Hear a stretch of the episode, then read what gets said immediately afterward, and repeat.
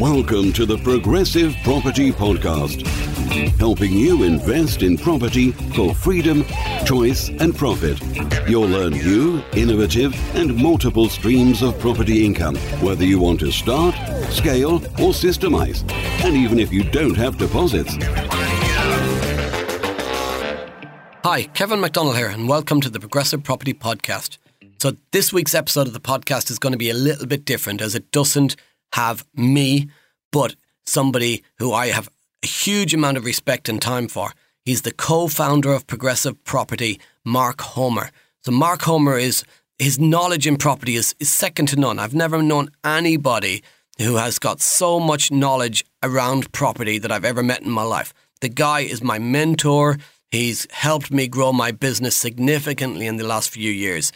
And many times he's told me about things that are going to happen in the property market and that I needed to be ready for these changes. And he's been right. So, what he's done recently is an interview with David Siegler. So, David Siegler is the deal packaging trainer here at Progressive. And Mark's done an interview with David about the changes that may be coming to the property market in 2020 and his predictions for what's going to happen over the coming months. So, really, really powerful, insightful episode that I believe you're going to get massive value from. So I'm going to pass you over now to Mark Homer and David Siegler's interview. I'm sure you're going to find it really insightful and it's going to massively help you in your journey on 2020. I've been Kevin McDonald. You've been awesome. Friends, wonderful friends of the progressive community out there on the um, web. So now it's time, team, time to introduce the co founder our guest speaker of Progressive Property, the wonderful Mr. Mark Homer. He is the joint founder with Rob Moore of Progressive. He's a specialist in commercial conversions, in sourcing seriously discounted deals. You won't find Mark Homer overpaying for a deal. You won't, team. He specializes in finance, in building a network of serious investors. His mantra is focus like a laser on one thing and become the best at it. How cool and what a mantra to have. You should all do that.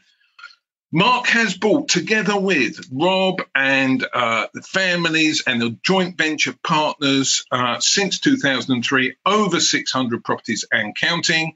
He's the co author of numerous best selling property books. There might be a new one coming. Who knows, Mark? And I'm sure it's going to be really, really good. Uh, he's detailed, he's focused, and he makes it his mission to find the best value in all of his uh, investments. I'm going to introduce you one of my property heroes, the wonderful Mark Homer. Yay! Good evening, Mark. David, good evening. Excited to be with you in 2020.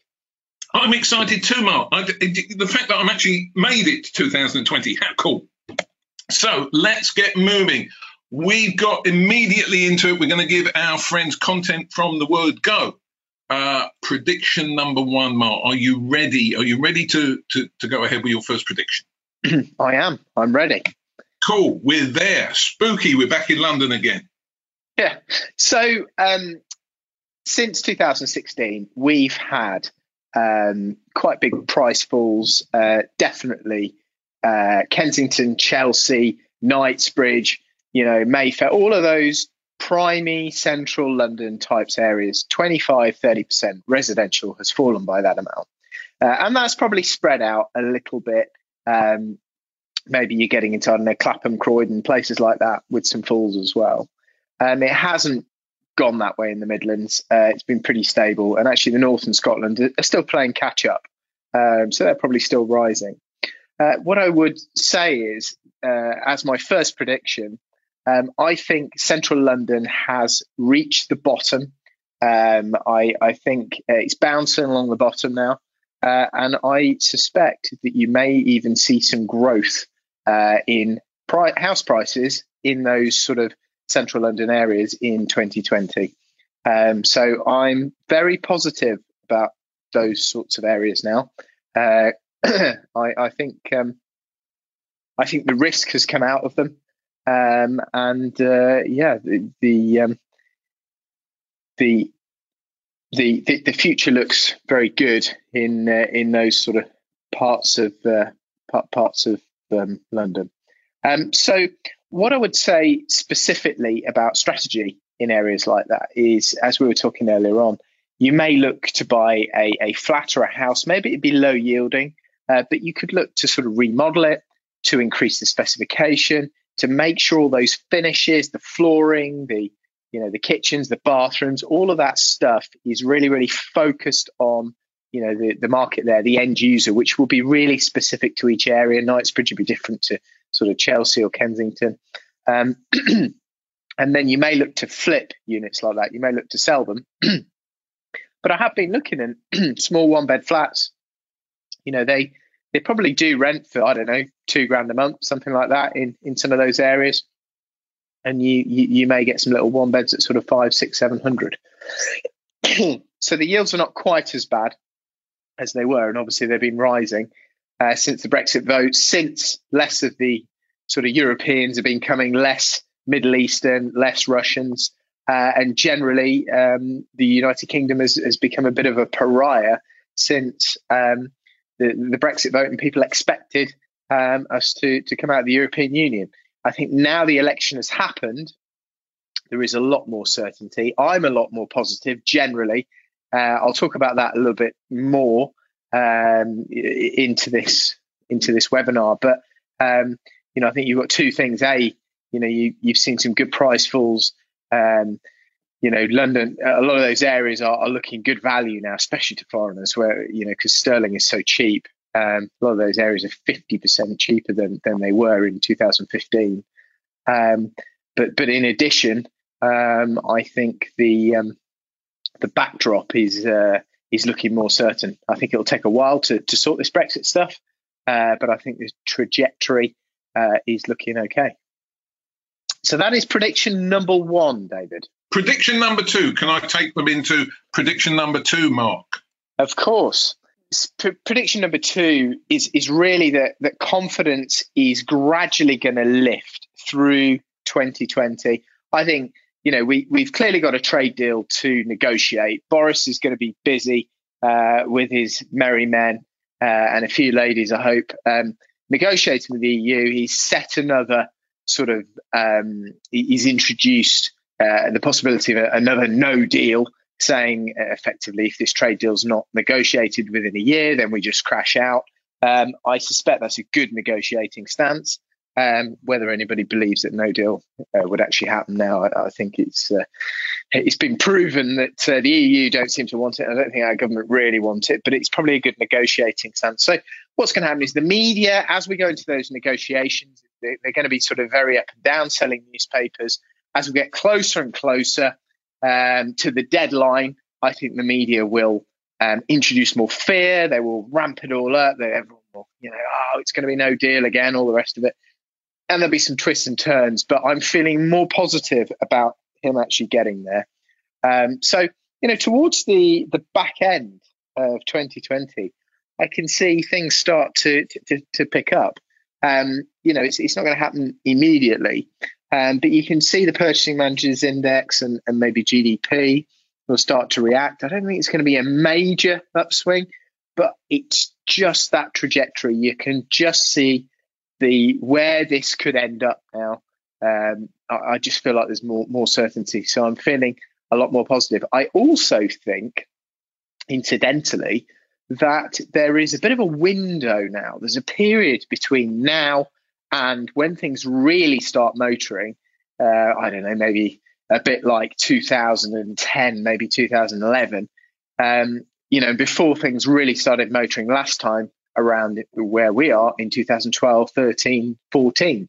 Um, you know, it takes a while for confidence to return. It takes a while for people to really believe that, yeah, you know, we're, we're, the, the, economy is sorted, my job is safe, uh, and I can start spending uh, more money or start investing, uh, and and the economy really starts to motor. So, um, you know, that that's going to take it a little while, but um, I uh, I think towards the end of uh, 2020 you'll you'll start to see some of the green shoots. Thank you so much, Mark. Prediction number three that you're happy to share with us. I am, David. I am. So prediction number three centres around the um, rental values on single lets um, and HMOs uh, so residential property in the United Kingdom. Um, over the last, let's say, three years, we've seen a sustained attack on residential landlords from the government. Um, we've seen stamp duty increases, 3% surcharge on stamp duty. We've seen um, uh, Section uh, 24, which means you can't offset all of the uh, inter- mortgage interest against the rent unless you hold the properties in a limited company. Clearly, there are way ra- ways round these issues, um, but it's put the the yeah the the the summary of this is that it's put a lot of landlords off buying um, new properties, and something like a third of landlords have actually said that they will be selling properties uh, because, of course, most landlords are accidental landlords. They're or, or, they just got one or two. They're not really that focused on building a, a big portfolio. So clearly, therein lies an opportunity. Um, lots and lots of professional landlords have been buying these portfolios as um, smaller landlords have been selling. Uh, and what this has inevitably uh, meant is that um, although some of the, the slack is being taken up by the larger landlords, lots of those properties have gone back into the owner occupier market. So there is less supply. There are less properties available to rent on the residential property investment market.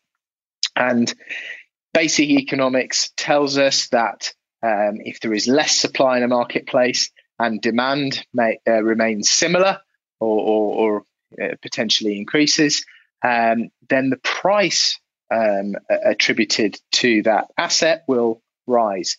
Um, and rents are rising. Uh, and I think rents will continue to rise uh, for the next few years. So I'm, I'm, I'm predicting this year we'll see residential um, rents rise at least five, could be 10% in some areas, um, just because there are, are less uh, rental properties available for tenants to, to rent. And there are, there are a similar or more tenants chasing less properties.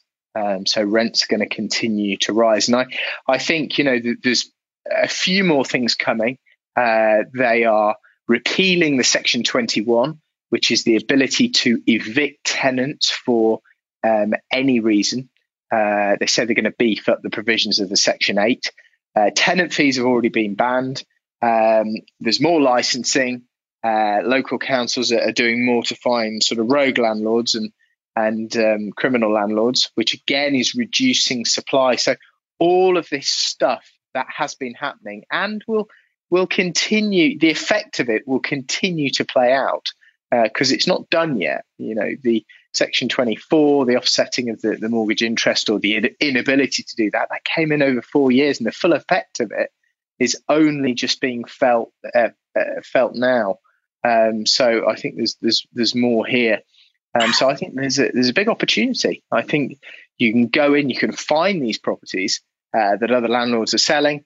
Um, if you've got the right strategies, you understand how to navigate these legal issues. I think there's money in this, um, and um, we, we're seeing a lot of landlords take take advantage of it. Yeah, thank you so much, Mark. Um, over the Christmas period, I've had to finalise my own uh, tax return, and definitely I'm paying more tax because of uh, Section 24. So um, I echo that. I can quite see that the opportunities are there. I'm looking forward to putting my rent up, Mark. How cool would that be?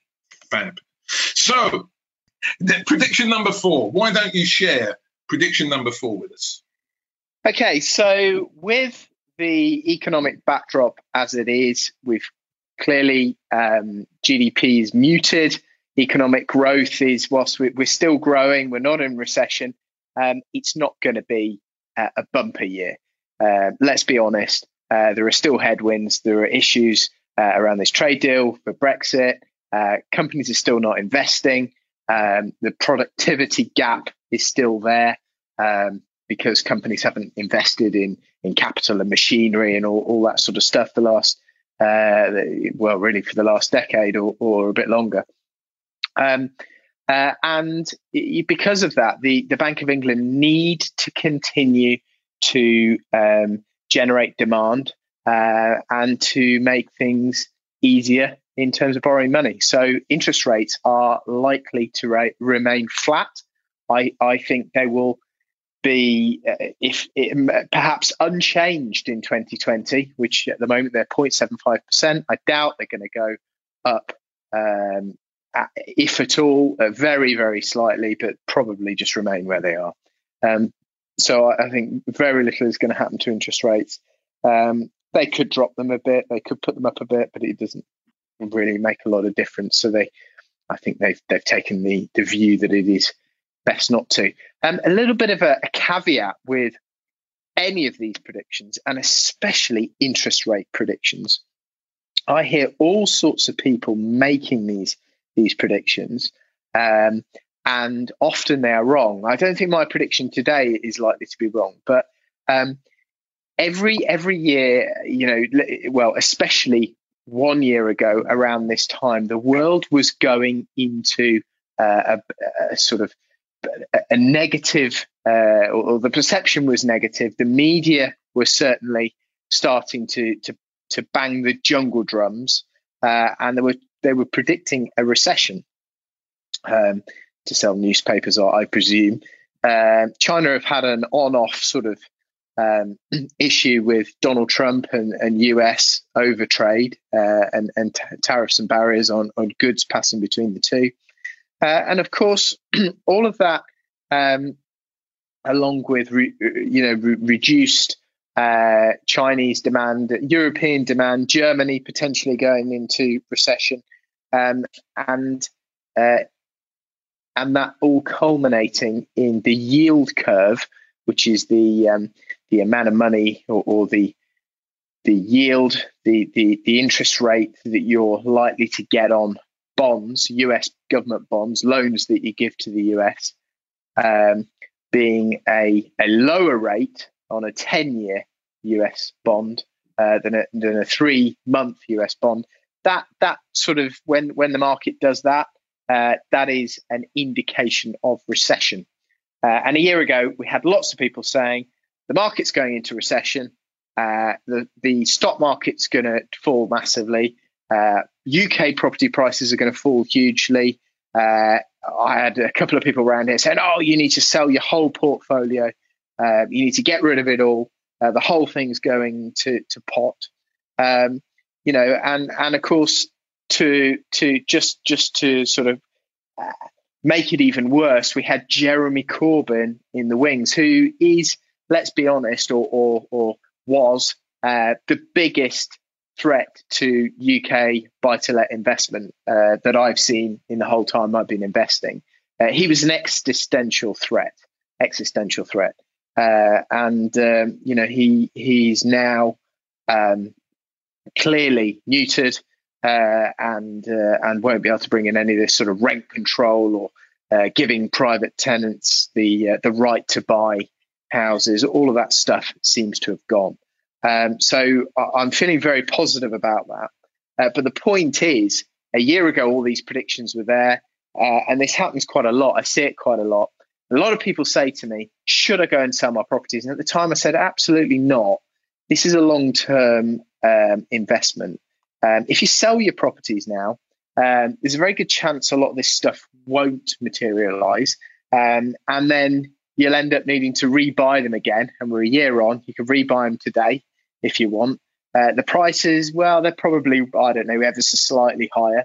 But you'll have lost all that stamp duty, all of the capital gains tax you'll have paid, or corporation tax, all the legal fees, hours of your sort of time or your staff time um, in uh, sourcing all of those properties, all of the refurbs, you know, and and and all of that sort of lost rent. Um, so the, the moral of this is that predictions are often wrong, uh, especially predictions of recession, when the next recession is, or what interest rates are going to be, which is um, obviously linked to the prediction I've just made. Um, so, w- w- what I would say is, um, whilst these are valuable and you can use them to work out whether you're going to have a long term mortgage or you're going to take a long term fixed rate or maybe a variable rate, um, actually they're just best guesses, uh, and the, uh, the, the best way to predict your returns uh, and to get the best returns is is to do this over a long period of time and don't get um, affected by these people that are calling the next recession or you know next week or, or telling you interest rates are going to go to 15 20% because they haven't got a clue as has been proven over the last year again. Fab. Thank you so much mark. Are you ready for prediction five? Are you happy to share that with our friends this evening? I certainly am david. Um, cool. and um, yeah it, it really links in to what i've been saying about um, 2020 the the election, the fact that Boris got this big majority, the trajectory, the future uh, seems much, much clearer now. Uh, and I think towards the end of this year, we will start to see some of that. I think that um, the change in sentiment since the election will start to reflect on the banks as we move into this this new year and new decade. We are in the roaring 20s now, and I'm putting my stake in the ground and, and effectively saying that um, I think that this could be uh, a golden few years. Um, so I think the banks are going to become more aggressive. Um, I think, you know, that the fact that the US Treasury yield curve has moved from being inverted to, uh, to, to, to, to, to, to reverting to form um, and uh, you know there's there's a good sort of incline on it now again. Um, I think that that uh, would indicate to banks that a recession is less likely. Uh, I think the money markets are probably going to be a little bit freer, um, and uh, I suspect they may be lending at lower rates uh, and at higher loan to values. Um, you can see in the residential market, 95% um, mortgages are available in the low 3% range. Uh, and they've been, be, since the last recession, it's become, it been um, more and more, you know, the loan to values have been going up and the, the interest rates have been going down on those types of loans. I think you'll you'll see more of that in buy to let and investment and development loans as well. Um, so uh, yeah, I, I think um, 2020 could be very good for for bank lending. Well, that's really exciting uh, and I'm looking forward to that. It's been a while, and uh, yes, let's get back into the banks and um, we can leverage them. Mark, fabulous. Um, I'm going to call time now, guys. I am. Thank you so much for spending your Sunday evening with us. Um, it's been great to uh, work with you, and um, I look forward to seeing you all really, really soon.